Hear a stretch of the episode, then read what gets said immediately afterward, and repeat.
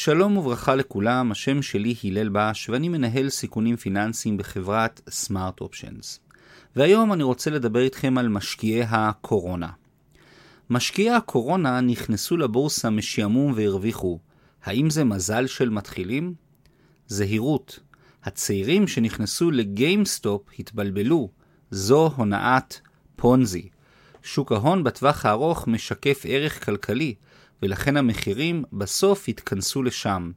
אל תהמרו בשוק, כי בסוף המהמרים מפסידים את כספם. משקיעים רבים, בעיקר החדשים, הצעירים וחסרי הניסיון, שוכחים לפעמים שההשקעה במניות עוסקות במשהו ממשי. הם חושבים בטעות שהשקעות זה משחק קליל של הימורים לטווח קצר, ומפספסים את התמונה הגדולה.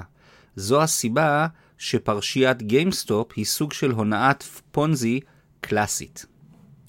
רובין הוד היא דוגמה פופולרית לפלטפורמת מסחר בשוק ההון האמריקאית, המאפשרת למשתמשים רבים להוריד אפליקציה לטלפון ולסחור בניירות ערך בבורסה.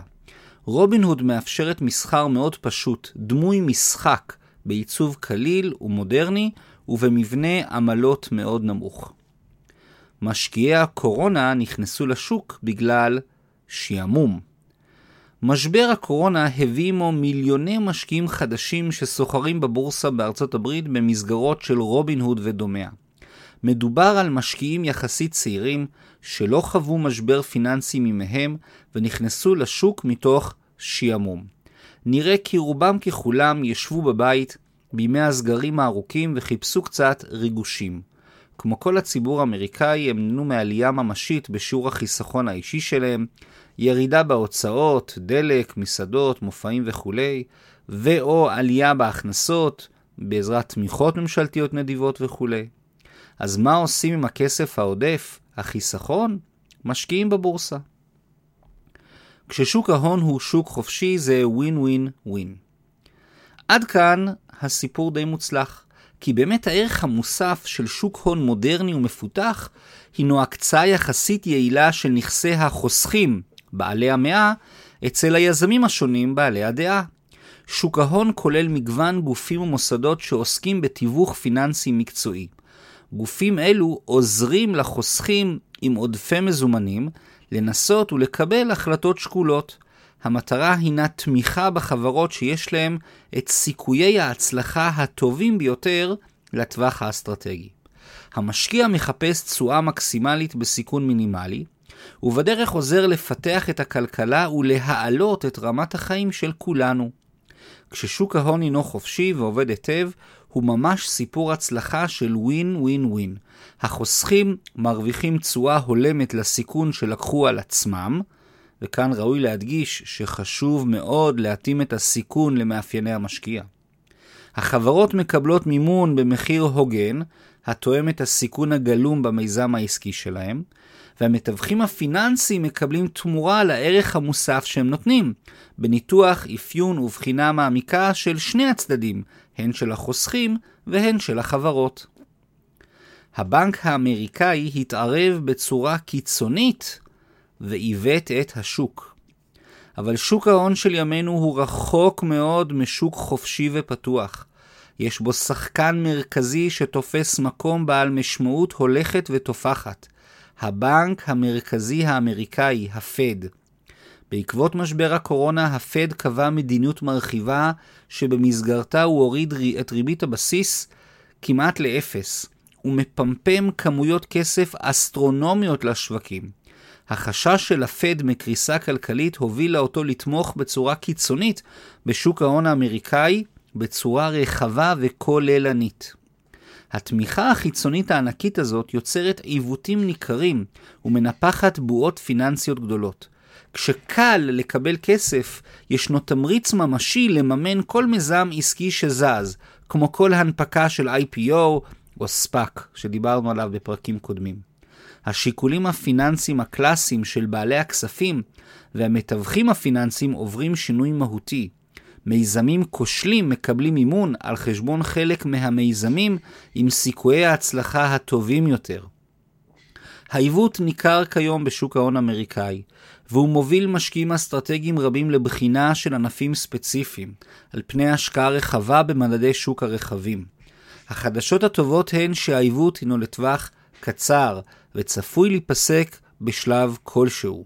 מתי? זו השאלה הגדולה. בטווח הקצר, מחיר המניה הוא כמו תחרות מי פופולרי בכיתה. בטווח הקצר, המחיר של כל נכס פיננסי כמו מניה מאוד תנודתי. הוא עולה ויורד בקצב משמעותי כתוצאה מההחלטות האישיות של משקיעים רבים ומגוונים. ישנן השפעות פסיכולוגיות מתועדות של משקיעים שמקבלים החלטות לא רציונליות ויוצרים סביבה דינמית ומאוד משתנה. כמו הים, גם שוק ההון מלא בגלים סוערים. העליות הפתאומיות, כמו הקריסות המהירות, עלולות לבלבל ולהוביל מישהו לחשוב שהערך של חברות ומיזמים אינו יציב. הטעות שלהם היא אותה מחשבה בעייתית שמחיר תמיד שווה לערך. המחיר של נכס כלשהו מבטא כמה אחרים מוכנים לשלם עבור קניית הנכס מידך, או בכמה הם מוכנים למכור לך את הנכס ברגע זה בלבד. מחיר זה סוג של תחרות פופולריות מהירה בכיתה בתיכון, שקובעת מי התלמידים הכי מקובלים כרגע, מי הכי קול ומי הכי אין בנוער. לעומת מחיר, ערך מבטא כמה באמת שווה נכס פיננסי כלשהו. לא קל להעריך חברות ומיזמים עסקיים. הרבה מהערך של מיזם תלוי בעתיד, וכמו שלמדנו במשבר הקורונה, העתיד לעתים לוט בערפל. קשה מאוד לחזות בדיוק מה צופן העתיד. זו הסיבה שיש הערכות שונות למיזמים עסקיים שונים. בטווח הקצר, המחיר לא בהכרח משקף את הערך של החברה. בטווח הקצר, המחיר של נכס פיננסי יכול לסטות מאוד מערכו המהותי. הערכות עתיד שונות מובילות למסקנות שונות של משקיעים שונים. הסטייה בין ערך למחיר יכולה להיות מינורית ויכולה גם להיות אימתנית. ראינו פערי עתק בין המחיר לערך, למשל בשיגעון הצבעוני מ-1637, במסחר בפקעות הצבעוני בהולנד, בבועת קום בשנת 2000, במסחר בחברות טכנולוגיה בנסדק, במשבר הסאב פריים 2008, במחירי הנדל"ן בארצות הברית וכולי וכולי. ההיסטוריה הכלכלית שזורה דוגמאות מוחשיות לפערים לא הגיוניים בין מחיר של נכס פיננסי לבין ערכו המהותי לטווח קצר. גם כיום ישנו פער לא סביר בין המחיר לבין הערך המהותי של נכסים פיננסיים מסוימים, בעיקר בתחום הטכנולוגיה. אם נמשיך את המשל של הכיתה בתיכון, הרי שבהחלט ייתכן שתלמיד או תלמידה מסוימים יזכו בפופולריות זמנית שדי מנותקת מהתכונות המהותיות שלהם, ערכים, יושרה אישית, עזרה לזולת וכו'. לכן, השקעה היא ריצה למרחקים ארוכים. אבל מחיר וערך הולכים בתיאום בטווח האסטרטגי. גם אם הים נראה מאוד סוער וסוחף, יש לו סדרים פנימיים מובנים שכל ימי מנוסה מכיר, כמו גאות ושפל. בשלב כלשהו התחזיות שניתנו בתקופות הקודמות פוגשים את המציאות, ואז חלק מהמשקיעים חוגגים וחלק נבוכים. בטווח הארוך, המחיר של נכס פיננסי חוזר בקירוב לערכו המהותי, לשווי האמותי, האמיתי של המודל העסקי שלו. מניה מבטאת חברה שיש לה מודל עסקי, אסטרטגיה, תזרים מזומנים, מכירות, הוצאות ואופק מסחרי. המחיר יכול לנוע מעלה ומטה, אבל בסוף המשקיעים צריכים לראות תוצאות עסקיות, הכנסות ורווחים, שנותנים להם תמורה נאותה. אם התוצאות העסקיות מאכזבות, ואם המודל העסקי אינו מצליח לתקופה מתמשכת, המשקיעים יעברו למיזמים טובים ומוצלחים יותר. כך דרכו של עולם, וטוב שכך. כאמור, זו דרך מאוד יעילה לפיתוח הכלכלה ולהעלת רמת החיים של כולנו. הצעירים חושבים שהבורסה היא קזינו. זה לא נכון. נראה כי רבים ממשקיעי רובין הוד הצעירים וחסרי הניסיון מפספסים את הדואליות של הטווח הקצר והטווח הארוך. הם חושבים בטעות כי הבורסה היא שדה משחקים דמוי קזינו להשגת רווחים מהירים בלבד. ולמה לנו כי נלין עליהם? הם נהנים משוק שורי, שוק עולה קיצוני, שניזון מתמיכה ענקית של הבנק המרכזי והממשל האמריקאי, ובסך הכל מרוויחים טוב מההחלטות הפיננסיות שלהם. הם קונים חברות כי מישהו כתב משהו בבלוג, או כי אילן מאסק החליף את האייקון שלו. הם מקבלים החלטות מתוך גחמות, מתוך אימפולסיביות נעורים, ולא בהכרח מתוך ניתוח ומחשבה מעמיקה. הימורים כמו גיימסטופ הם הונאת פונזי. אבל זה לא יימשך לעולם. השקעות בחברות כושלות כמו גיימסטופ, GME, הינן סוג של הונאת פונזי קלאסית, שמושכת קהילה צעירה וחסרת ניסיון של משקיעי קזינו. כולנו קוראים את אותו נרטיב לעוס של דוד מול גוליית, של המשקיעים הקטנים מול כרישי שוק ההון, אבל בפועל הדברים נראים כהרבה הרבה יותר מורכבים. נראה שיש כאן הרבה פחות משקיעים קטנים מנצחים ממה שנותנים לנו להאמין. כמו בכל הונאת פונזי, מי שנכנס מוקדם מרוויח על חשבון המאחרים.